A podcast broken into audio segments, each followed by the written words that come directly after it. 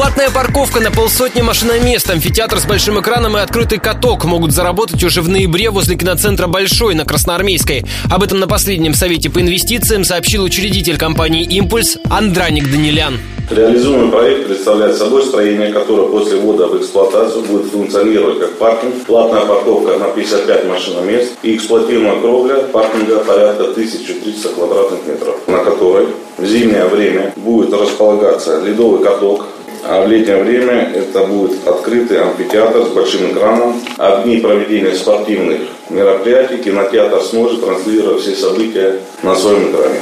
Напомним, компания «Импульс» владеет также самим комплексом «Большой» и торговым центром «Вавилон» на Западном. Свои затраты на обновление центра на Красноармейской она оценивает в 100 миллионов рублей.